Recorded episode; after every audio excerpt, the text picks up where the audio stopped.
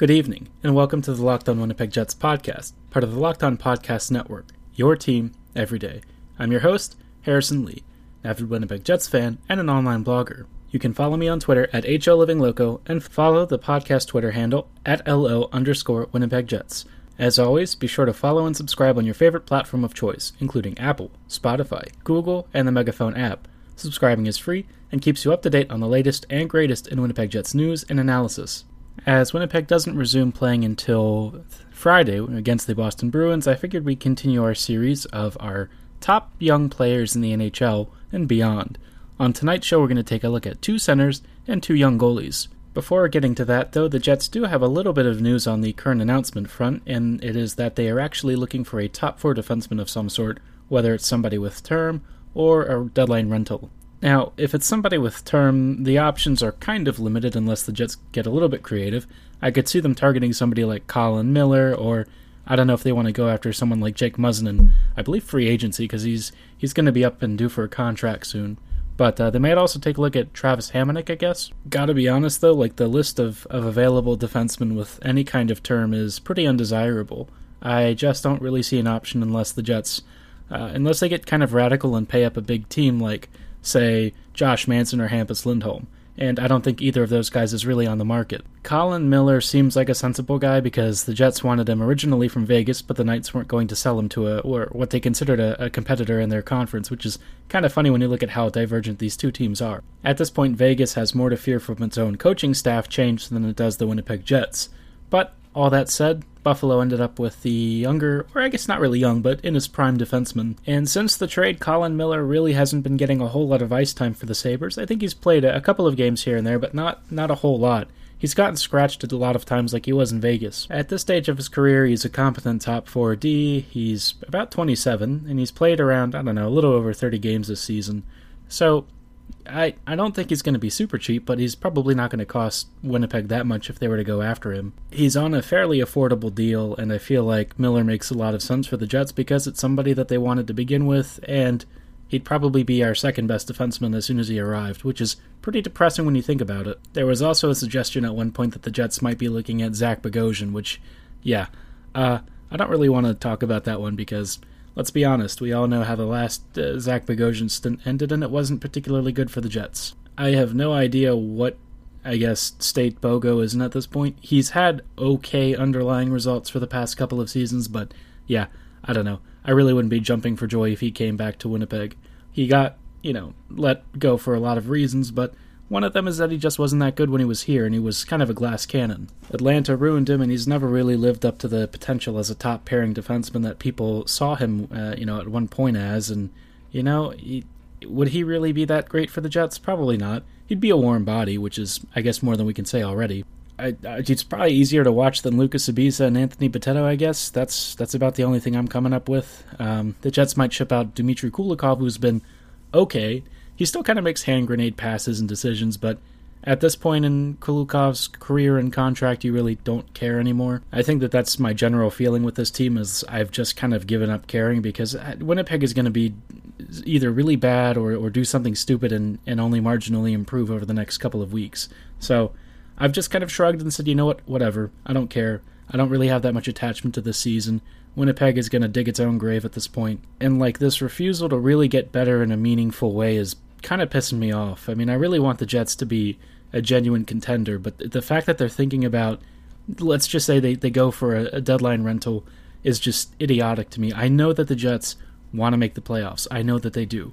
But this team is not anywhere near competitive enough, and the only way that they could survive is if Connor Hellebuyck or, or somehow Laurent Brossoit or somebody else goes on an insane goaltending streak. That is literally all the Jets can hope for because they aren't getting any offense. Their defense is absolutely terrible. Their penalty kill is a mess. The power play is kind of functional on some days and other times not so much. Uh, so, what exactly are the Jets even thinking they're going to improve with? I mean, the only options on the deadline are like Jean Gabriel Pageau, Chris Kreider, and a couple of other guys neither of those dudes is going to turn this team around. As much as I love Pageau, I you know, if he's only a rental, I really have no interest in bringing him in. He's going to be expensive and he's really not going to do that much for this team. The only guy that I could see like the Jets making a play for that's going to be decent is Miller, and he's not really a rental. The list of expiring contracts for the Jets to waste assets and resources on is extremely limited, And supposedly the Jets might even have to move a roster player if Little comes back and they, you know, need need to make a move and, and somehow Byfuglien is involved in part of this process. I'm kind of just shrugging my shoulders because I really don't know what Winnipeg is going to do. They're in a pretty desperate spot. They haven't won that many games. I think they have six wins in their last 20 games. If you think that a trade deadline acquisition is going to change your fortunes with a record like that, I've got news for you, man. It ain't frickin' happening, not with this team. And the thing is, is I, I love Winnipeg and I love the team and I really want to see them succeed, but I think there has to be some assessment of reality. Look at the situation. If there was a year that the Jets could contend, it was going to be last season, and we all know how that ended. It didn't exactly go all that well, and Maurice kind of took the one deadline asset that we really got and kind of wasted his potential. If Cheveldayoff spends another first to bring in a Kevin Hayes like guy and the Jets don't even play him more than fourth line minutes, I just give up. I don't know what else to do with this team. Maurice is continually making decisions for the squad that I don't think are going to end up with the kind of results that he thinks they are. They play excessively boring hockey. Uh, the roster depth is paper thin right now. The defense is a shambles. I, I just don't know exactly what the Jets are thinking a trade deadline acquisition is going to fix. Does it satiate the, the baying of the fans who are kind of upset with the direction the team has gone? Maybe. I don't know.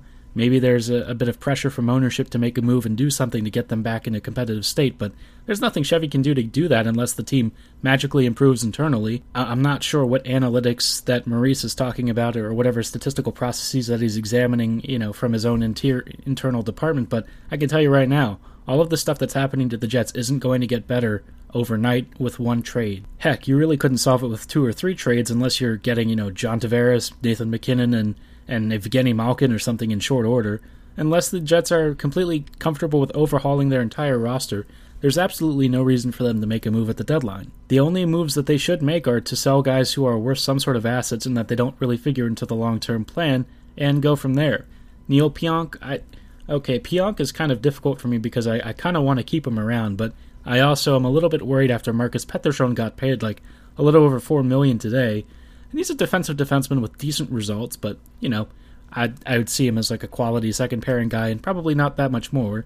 But if you if you take his contract and think about how much Pionk is going to get paid on his next deal, with the amount of points that Pionk has put up this season, I'm not really looking forward to that. There's going to have to be some hard decisions made as to whether or not, you know, a guy like Neil is somebody that the Jets want to keep around to, to remain competitive because the rest of the blue line will get reinforcements from prospects, but beyond that, there's not many you know, signs of obvious hope. You need to pay guys some money and, and keep a couple of defensemen around who are actually above seventh defenseman quality, but whether or not Pionk is one of those guys, I don't know if the Jets see him that way. I'm sure that they like him, but whether or not they can afford his contract, kind of hard to say.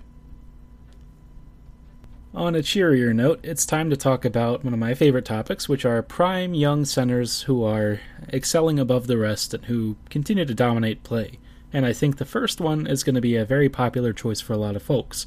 This one is Mat Barzal of the New York Islanders, and if you've ever watched Barzal play, you wouldn't be surprised by why I've chosen him. Barzal's kind of an interesting player in the fact that he really has this preternatural ability to skate around almost anyone in the NHL. He's very fast, he's got amazing lateral footwork, he's got a lethal shot, and his creativity really knows no bounds in some ways he can kind of do the sorts of things that only guys like McDavid have previously been able to accomplish. And it's not that Barzal is really on the same level of talent. I don't know that I could put anyone in that category, especially just because of how far McDavid is above everyone else, and the fact that McDavid creates so much despite being on such a terrible team. All that said, Barzal really stands on his own as one of the most offensively gifted skaters in the NHL, and I don't really think that anyone could argue that. The way that he attacks space sets up his line mates, and continually creates so much havoc in the offensive zone is truly a gift to watch. It's always kind of funny to consider what would have happened if Boston had actually taken Barzal because they had the option of taking him, Kyle Connor, and Oliver Kylington, all with three consecutive picks. Now, two of those guys have gone on to have much more prolific careers than the third guy, Oliver Kylington, but you know, that's really no disrespect to, to, to Kylington at all. I think Oliver's actually going to be a very good defenseman, probably second pairing, I would say. Barzal is just on a different level than either of Kyle Connor and Oliver Kylington because he's essentially an elite first line franchise center, and he's the kind of guy that you build a team around. And I think that for a lot of reasons, the Islanders don't honestly know how to build the team because, I don't know, their management office has always been a little bit up and down, and I feel like while they do have a, a number of talented prospects and players that they've acquired over the years, there just seems to be something missing. I feel like with somebody like Barzal, I think he's played with Anders Lee and a few other guys over the course of his career, uh, which is still burgeoning, I would say. But it's not like he has, you know, a phenomenal young talent flanking him. I feel like they could use another high end scoring winger of some sort down the road, or find somebody who can be an elite poacher. Maybe they take a chance on somebody like Anthony Duclair, who you really don't need to be defensively oriented, you just need him to be at the end of the, I guess, passes and feeds that Barzal is so good at setting up. Mathew can control so much of the ice that it really seems like a natural transition to find somebody who can be that elite poacher. Maybe this guy isn't really going to be a high-end playmaker and setup man, but he doesn't have to be when he's got Mathew Barzal, you know, centering him and feeding him all the time. One guy who might be an interesting fit for Barzal's skill set is arguably Josh Anderson, who is somehow falling out of favor with the Columbus Blue Jackets because the Jackets kind of gambled that they could, you know, control his contract future and they ended up losing that gamble like they kind of lost some of their other gambles. Anderson is kind of what happens if Adam Lowry was a winger and had serious hands, and I feel like eh, when you factor in Barzal's ability to basically pass from the moon if he wanted to, he would be able to find Anderson in so much space, and Josh is capable of being a wrecking ball anywhere inside the goal crease. So if you want to combine that with Barzal's vision and passing, I think that that's a match made in heaven. Anderson's also kind of a talented playmaker in his own right, but I could see, you know, the Islanders will probably go for somebody like Jean Gabriel Pageau, who fits, you know, more of a center role for them. They need somebody who can be a, a middle 6C down the center, and I think that Josh Anderson probably doesn't fit that role, and Anderson will be looking for a nice contract extension. Eh, you know, and so is Pageau, but Pageau I think probably fits what the Islanders want to do a bit better, even though Barzal could still use a poacher on his wing. My guess is that they're hoping that somebody like Kiefer Bellows steps in and becomes the finisher that Barzal really could use. On his own, though, Barzal is still an offensive force to be reckoned with and arguably one of the best centers outside of Brayden Point somebody who really kind of goes under the radar just because he's not racked up like 60 points already, but he plays hockey that's on a level high enough that if he had somebody on his wing who could finish for him, he'd definitely be in that conversation. He really is an elite franchise forward and somebody that Islanders fans can look forward to for a long, long time. Also on this prime centers list, I'm going to go outside of the box here a little bit, and I want to take Jesperi Kotkaniemi, who I think, for a lot of reasons, people don't always appreciate his two-way defensive game. Now, Kotkaniemi has taken something of a step back this season, but it's only his second year in the NHL, and I think his rookie season gives hope for a lot of things going forward. For one thing, he plays a surprisingly mature, defensively reliable game when he's at his best. He's also actually a pretty creative playmaker, and he can really do some damage if he has time and space to create. He has pretty decent edge work, he's got very sharp vision, I think his passing and distribution are, are very good. He's got a pretty decent release, and is just a very well rounded center. If he becomes your elite second line center going forward, I think that's a win. Jesperi, again, tends to be overshadowed a bit by a lot of guys. You know, we're talking Elias Pettersson and a few others from even his own draft class. Guys like Brady Tkachuk, Andrei Svechnikov, Rasmus Dahlin. All of these players have gone on to have much more prolific, at least on the face of it, prolific careers than Kotkaniemi has. But I think Kotkaniemi has a lot of upside, and he's still rounding out into form. The season, again, has been a bit of a struggle for him, but I think Montreal overall has to be pretty happy with how he's developed. If he can eventually regain his form, I think that they have a very mature, well rounded two way center who can really create a lot of offense, um, even though his points totals haven't been there yet. If nothing else, his rookie season proved that he's capable of shutting down elite opposition and really managing defensive play in his own end with grid positioning and smart instincts. If he can start to generate more offense in the other end of the ice, I think that, you know, you might start thinking about whether or not he could be a first line center. Again, it's a little bit early to say that he's um, really disappointed beyond the fact that it's just not as good as he was last season, and in fact, his defensive value has definitely gone down. But Kotkaniemi is somebody who I am quietly keeping an eye on. Montreal has a habit of picking up very good players who are perhaps a bit underappreciated for their skill sets, but who continually perform when you give them the right presence and stage. Jesperi is somebody who has a very bright future and I think is going to be somebody that Habs fans are going to like for a long time, just like, you know, Barzal. He's not really on that level, and I don't think he ever will be, but somebody once compared him a little bit to like a very light version of Patrice Bergeron, and I think that even getting mentioned in the same stylistic uh, approach to Bergeron, who can who can really dominate in both ends of the ice, I think that that's a really great honor. And while Kotkaniemi may never have that kind of career, he's certainly a very skilled center. And if, if he's like a, a second line guy going forward, again, Montreal will be thrilled with that. Closing out our list tonight, we're going to pick a couple of young prime NHL goalies. I'm going to skip Connor Hellebuyck just because I think I've talked enough about how good he's been this season. And really, eh, it's time for a change of pace. So, the first guy that I'm going to choose is, you know, he's not had the world's best season, in part because it's the Anaheim Ducks, and I think if you're expected to do well there, you're probably having a, a few unrealistic expectations being placed upon your shoulders. In the case of John Gibson, he was basically what Connor Hellebuyck is this year, only he might have even been better for Anaheim because of just how bad the Ducks were. Uh, past couple of seasons, Gibson has been, at least in my book, the presumptive Vezina winner, even though he really hasn't actually, you know, he hasn't won the trophy. Goalie wins always predominate these award ceremonies, so you know Gibson tends to go a bit under the radar despite being one of the NHL's truly elite netminders. I think his consistent performance, the fact that he continually saves well above goals saved above average compared to the rest of the league's NHL netminders, and given the, the team that he's really playing behind, John Gibson is something of a miracle worker. That he actually got them to the playoffs a couple seasons ago, especially with the state that the Ducks were in, is truly a testament to just how good he is.